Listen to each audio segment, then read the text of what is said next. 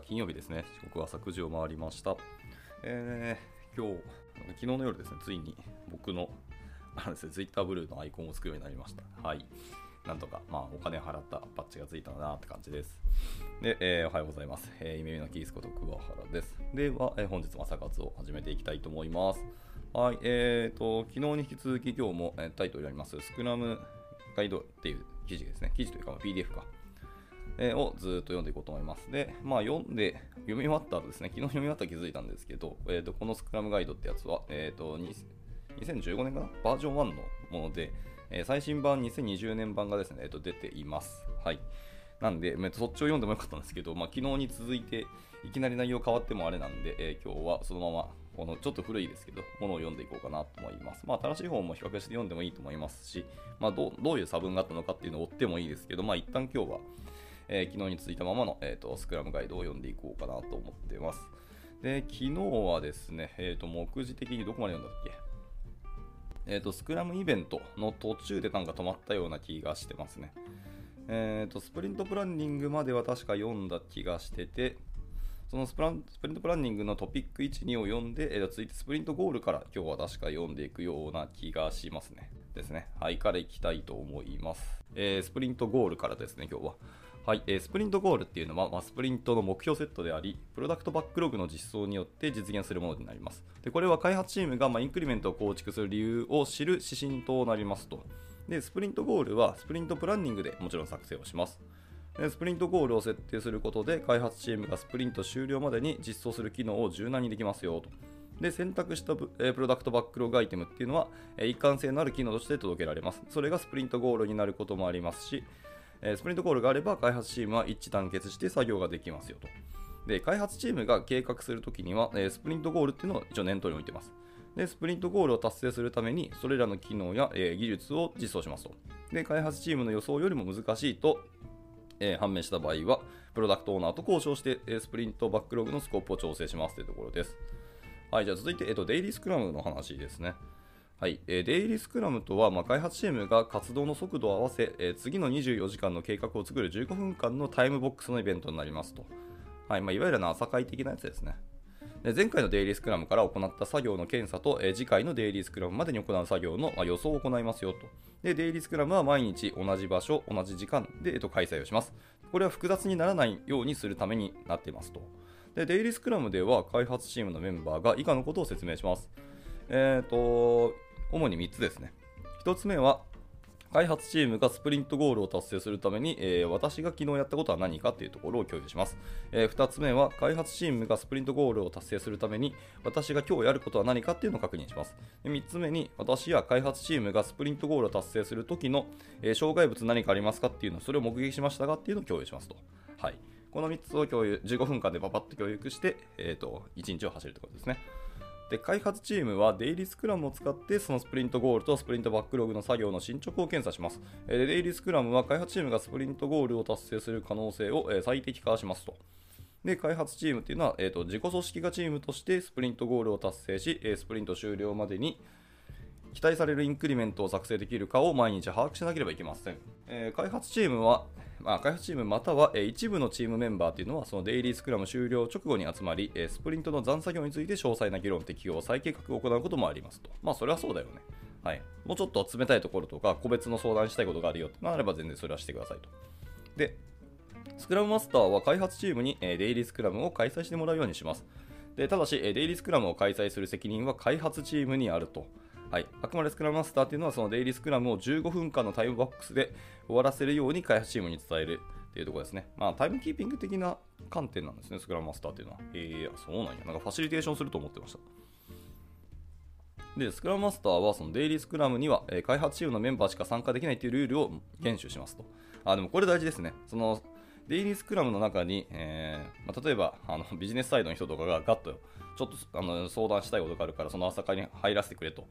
いう風な話をされてもそれは困るし、あの計画がいきなりバンと崩れたりするので、そういう外部要因を弾くのがスクラムマスターの仕事だっていう風にあの昨日読んだ内容にありますの で, でもしなんかもうそのいっしゅうかんのスプリント の, あのバックログのアイテムがあるんですけど、その要アイテムを交換しなきゃいけないとか、新しく追加しなければいけないみたいな大きなイベントがあったら、それはスクラムマスターとか、えー、とプロダクトオーナーの方で、えー、と話を一旦受けて、その後意思決定をしていくってことになると思いますので、開発チームに少なくとも、えー、それを直接話すっていうことはしないんじゃないかなと思いますね、スクラム的にはですけど。まあ、内容によっては本当にもう今すぐバッてやらなきゃいけないこともあるかもしれないですけど、基本的な、えー、とスクラムのやり方としては、いきなりそういうところを、えー、とデイリースクラムでボーンと持ってくるようなことはしないように、スクラムマスターがまず、えー、とファイアウォールをするという感じですね。はい、で、えー、と続いて、デイリースクラムっていうのはコミュニケーションを改善し、えー、その他のミーティングを取り除き、えー、開発の障害物を特定、排除し、えー、迅速な意思決定を、えー、強調、助長して、えー、開発チームの、えー、プロジェクト知識のレベルを向上させるものであります。これは検査と適用の重要なイベントでありますよというふうに言ってますね。はい。まあ、スクラムというのは基本的に学習しながら、えっと、物事を進めていくというフレームワークなので、これは本当にその通りだなと思いました。で、続いて、えー、スプリントレビューです。えー、スプリントレビューとは、えー、スプリントの終わりに、えー、インクリメントの検査と、えー、必要であれば、プロダクトバックログの適用を行うものになります。スプリントレビューでは、スクラムチームと関係者がスプリントの成果をレビューします。スプリントの成果とプロダクトバックログの変更を参考にして、価値を最適化するために次に何ができるかっていうのを参加者全員で話し合います。で、これはステータスミーティングで、あ、ステータスミーティングではなく、非公式なミーティングになりますと。で、インクリメントを提示することで、フィードバックやさらなる協力を引き出すことを目的とします。で、スプリントはいっかげつの場合は、スプリントレビューのタイムボックスはよじかんになりますと。まあ、いっかげつ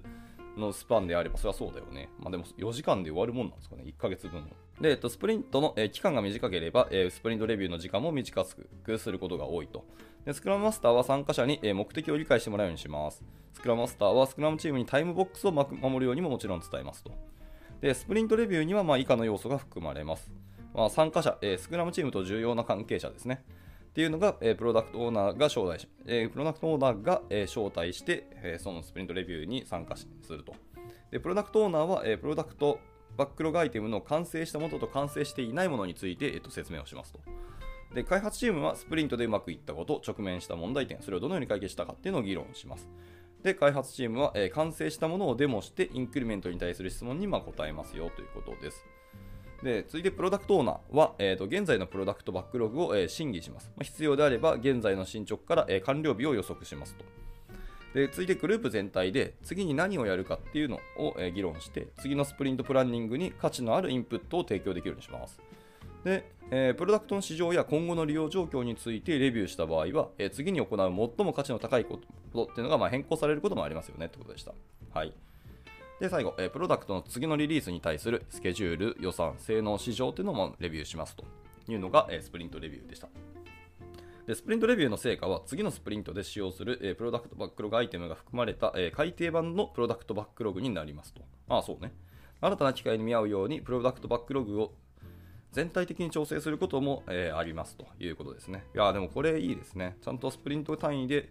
レビューして、その時に全体的に調整し直すっていうことは全然あり得ると。本当に、まあ、いわゆる振り返りじゃなくて、向き直りに近いところをやるということですね。わかりました。結構じゃあ、スプリントレビューって、僕なんか単純に成果物をあのステークホルダーとかも集めて、みんなでやいのやいの言ったり、どうだこうだって言って、じゃあ次のスプリントのチケット管理どうするかとか、何をやるか、逆にこれはちょっと後回ししようかみたいな話だけかと思ったんですけど、そういう大きい視点のものも全やろうと思ったら全然やるんですね。続きまして、スプリントレトロスペクティブです。はい、ちょっとカタカナが多くて長いんですけども。いきましょう。スプリントレトロスペクティブっていうものは、スクラムチームの検査と次のスプリントの改善計画を作成する機会になります。スプリントレトロスペクティブっていうのは、スプリントレビューが終わって、次のスプリントプランニングが始まる前に行いますと。あー、なるほど。その間に挟むんですね。で、スプリントがいっかげつの場合は、スプリントレトロスペクティブのタイムボックスはさんじかんがまあ基本ですと。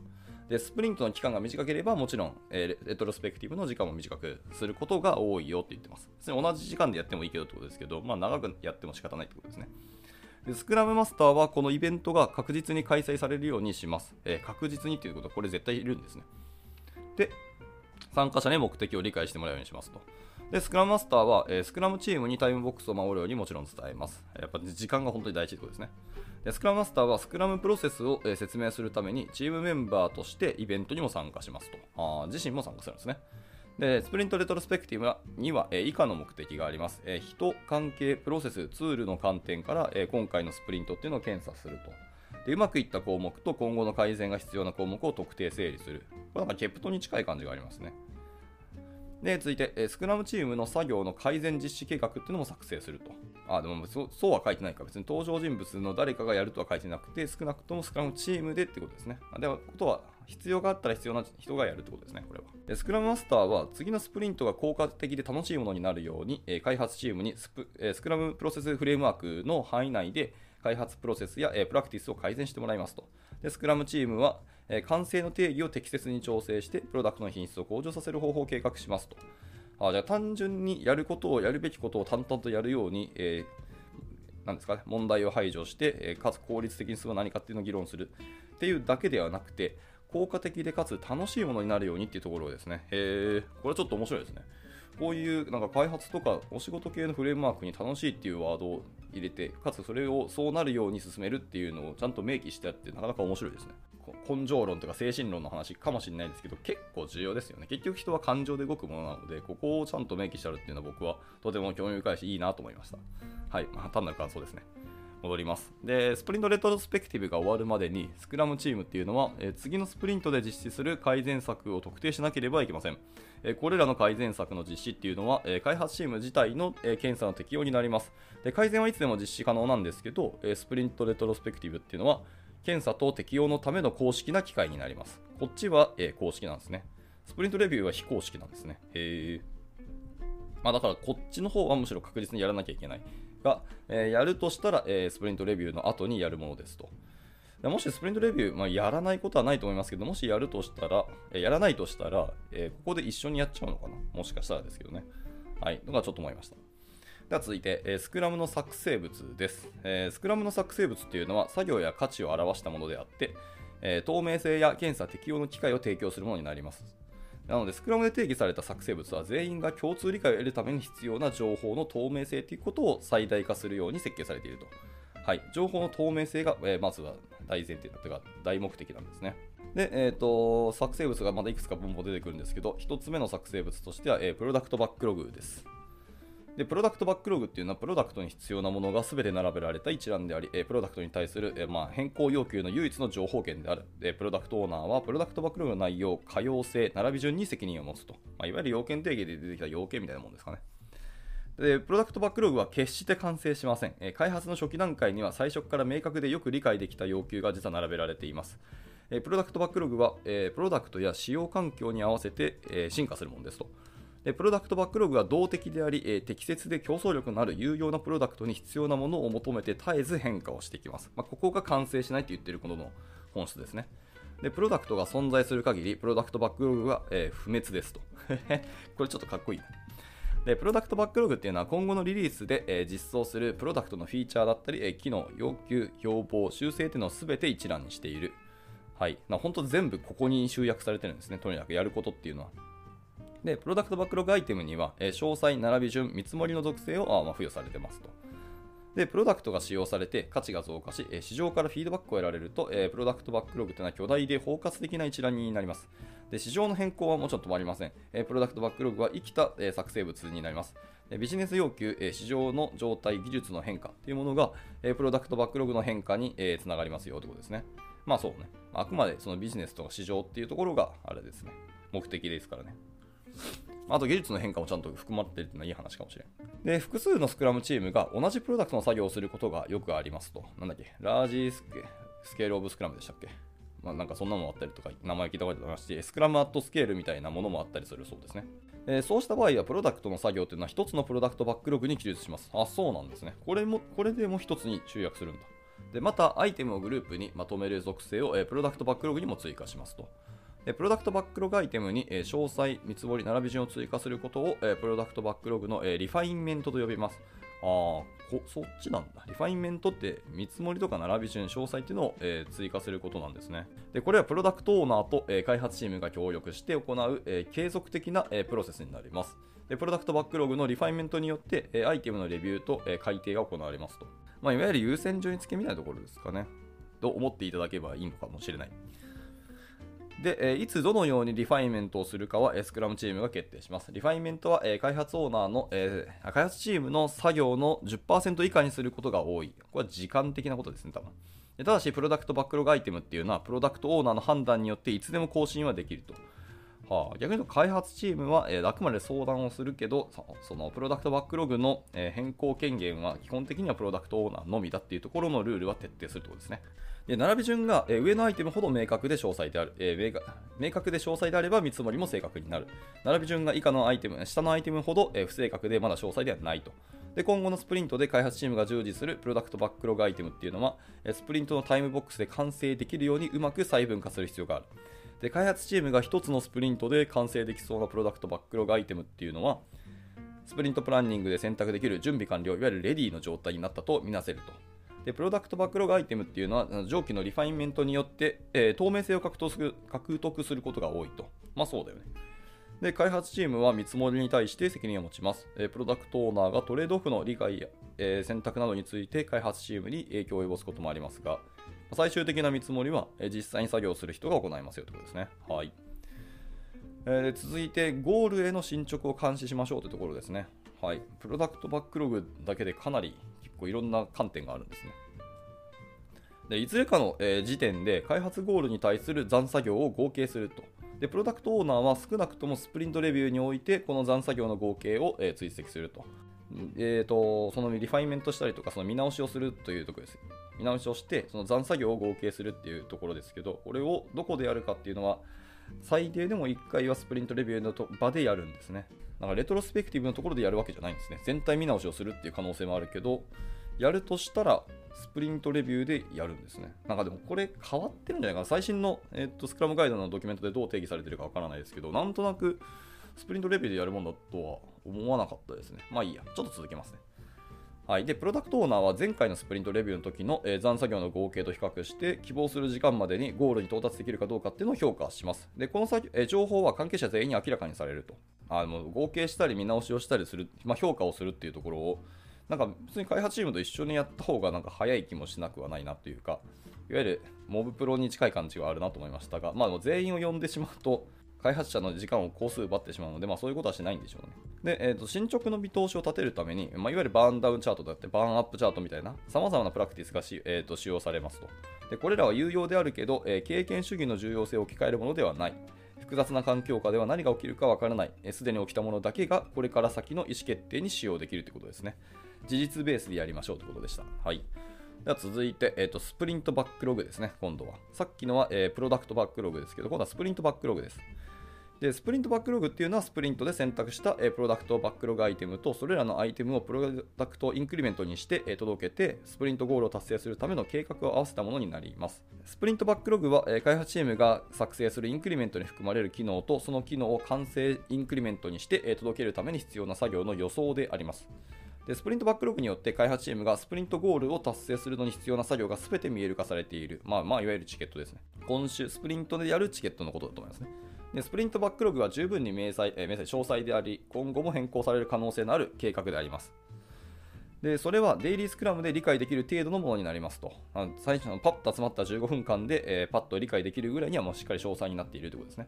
で、開発チームはスプリントでスプリントバックログをもちろん修正します。で、スプリントバックログはスプリントで総発されます。で、こうした総発が発生するのは、えー、開発チームが実行じ計画を実行する中で、スプリントゴールの達成に必要な作業を学習するからになりますと。はい。だから、えーと、チームっていうところが重要になってくるわけですね。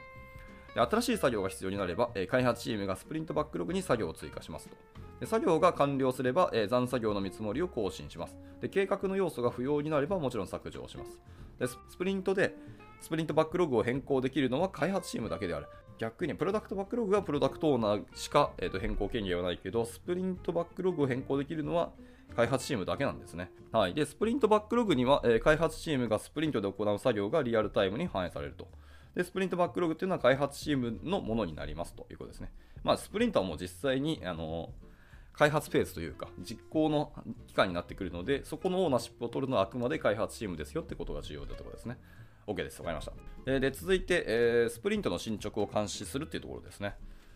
スプリントのいずれかの時点でスプリントバックログの残作業を合計しますと。で、開発チームは少なくともデイリースクラムにおいてこの残作業の合計を追跡してスプリントゴールの達成に見通しを立てる。で、開発チームはスプリントで残作業を追跡して自分たちの進捗を管理すると。あ、まあ、ここはなんかしっくりきますね。はい。で、エーエルエススクラムで、えー、残作業の数字を見直しをしていくということですね。で、ラスト、インクリメントですね。はい、でインクリメントとは、まあ、これまでのインクリメントの価値と今回のスプリントで完成したプロダクトバックログアイテムを合わせたものになります。でスプリントの終わりには新しいインクリメントが完成していなければいけない。つまりインクリメントが動作する状態であり、スクラムチームの完成の定義に合っていることを意味しますと。でプロダクトオーナーがリリースを決定するしないにかかわらず、インクリメントは常に動作する状態にしておかなければならないというところですね。では、えーと、じゃあ作成物の透明性ですね。はい、でスクラムは透明性に依存しています。作成物の状態を把握することで価値の最適化だったりリスクの制御に関する決定を行います。透明性が確保されている限り、こうした決定には信頼できる根拠が存在します。で作成物が不完全に透明化されていれば、こうした決定には不備があり、価値は、えー、低減しリスクが高まる可能性があります。もともと不透明であればもうリスクしかないなって感じですけどね。でスクラムマスターは、えー、プロダクトオーナー、開発チーム、その他の関係者と一緒になって、えー、作成物が完全に透明化されているかっていうのを理解しますと。で不完全な透明性に対処するにはいくつかのプラクティスが存在します。でスクラムマスターはその中から最適なプラクティスの、えー、選択してプラクティスをですね、これは多分ごじかな、えー、選択してもらえるように支援します。でスクラムマスターは作成物の検査、パターンの察知、えー、現言説の傾聴、えー、期待値と 実,、えー、実際値の違いっていうのを把握することで不完全な透明性を検知できると。まあ、逆に言うと、えー、開発チームがこの辺をしっかり言語化できるように、自分たちのタスクの進捗だったりとかをしっかりと嘘偽りなく表明するっていうのも重要だなと思いましたね。でスクラムマスターの仕事というのは、スクラムチームや組織と一緒になって、えー、作成物の透明性を向上させることになります。でこの仕事には、えー、学習、説得、変化を伴うことが多い。で透明性は一夜にしてならず、えー、透明性とは長い道のりなのであると。で最後、完成、段の定義です。プロダクトバックログアイテムやインクリメントの完成を決めるときには、全員がその完成の意味を理解しておかなければいけません。スクラムチームによってその意味は大きく異なりますが、作業の完了についてメンバーが共通の理解を持ち、透明性を確保しなければいけないと。でこれはスクラムチームの完成の定義と呼ばれ、プロダクトインクリメントの作業が完了したかどうかの評価に使われます。でこの定義は開発チームがスプリントプランニングでプロダクトバックログアイテムをいくつか選択するいくつ選択するかの指針にもなりますと。そうね。で各スプリントの目的は、その時の完成の定義にあったリリース判断可能な機能のインクリメントを届けることになります。で開発チームはスプリントごとにプロダクトインクリメントを届けます。インクリメントは実際に利用可能なものであり、プロダクトオーナーがすぐにリリースすることもできますと。でインクリメントの完成の定義に関して、開発組織の慣例だったり標準ガイドラインが存在する場合は、スクラムチームは最低でもそれを守らなければいけません。インクリメントの完成の定義が開発組織に存在しない場合は、スクラムチームの開発チームはプロダクトに適した完成を定義し直さなければいけませんよということです。で、複数のスクラムチームがシステムやプロダクトのリリース作業をする場合は、全てのスクラムチームの開発チームが共通の完成の定義を使用しなければいけないと。インクリメントはそれまでのインクリメントに追加されたものであり、全てが正常に動くように十分テストされたものになります。スクラムチームが成熟していくと、えー、完成の定義にさらに厳しい品質条件を追加することもありますと。で、プロダクトやシステムは完成の定義を備えるべきです。それがあらゆる作業の完了基準となりますと。最後に、スクラムは無料であり、本ガイドで提供されているものでありますと。スクラムの役割、作成物、イベント、ルールっていうのは不変です。スクラムの一部だけを導入することはもちろん可能ですけど、それはスクラムとはもちろん言えません。すべてをまとめたものがスクラムであり、その他の技能、技法、方法論、プラクティスのコンテナとして機能しますということでした。であとはまあ一応、謝辞でいろんなことがバーっと書かれてます。一応、人々のところがあるだけ読むかね。スクラムに貢献してくれた非常に多くの人たちの中でも、最初のじゅうねんかんに貢献してくれた人の名前を挙げたい。まず、ジェフ・サザーランドと一緒に働いてくれたジェフ・マッケナーですかね。それから、ケン、相変わらず読めないですね。ケン・スウェバーさんですかね。と一緒に働いてくれたマイク・スミスとクリス・マーティン。で、えーと、翌年からはその他にも多くの人たちが貢献してくれた。彼らの助けがなければ、スクラムは今日のように洗練されていなかっただろうというところでございますと。まあ、あとは一応歴史がガーッと書かれているので、はい、あの興味ある人は見てみてくださいと。で、一応このスクラムガイドの翻訳に関しては、角さんってかですね、角正則さんが担当したと。で、翻訳レビューに、えー、森田健二さんと、えー、村橋健一さん、えー、これは角谷さんね、角谷慎太郎さん、えー、あとは栗焼読み方、ひろと、えー、わからないっていう方に、えー、とりあえず栗焼さんかなに、えー、レビューいただいたということでした。はい、他にもまあいろんな方にもレビューいただいてますよっていうので、謝辞で締められています。えー、とこのガイドにもにせんじゅういちねんからにせんじゅうさんねんにかけてのスクラムガイドの変更点というのがやっぱありますと、はい。まあ、過去のものからどんな変更があったかっていうところですね。まあ、いくつかありますけども、えー、とろっこありますが、まあ、ここは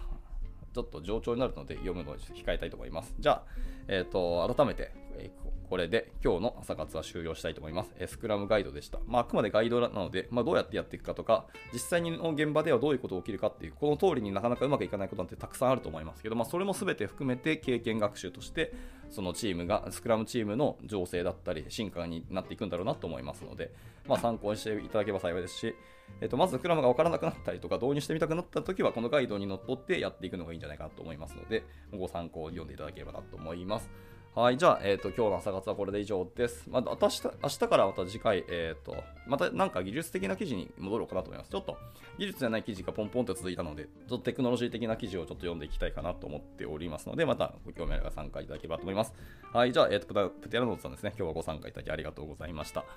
はい、では、えー、と今日も一日頑張っていきましょう。金曜日ですね、終了します。お疲れ様です。And now, a short commercial break. 現在、エンジニアの採用にお困りではありませんか？候補者とのマッチ率を高めたい、辞退率を下げたいという課題がある場合、ポッドキャストの活用がおすすめです。音声だからこそ伝えられる深い情報で、候補者の興味関心を高めることができます。株式会社PitPaでは、企業の採用広報に役立つポッドキャスト作りをサポートしています。気になる方は、カタカナでPitPaと検索し、X またはホームページのお問い合わせより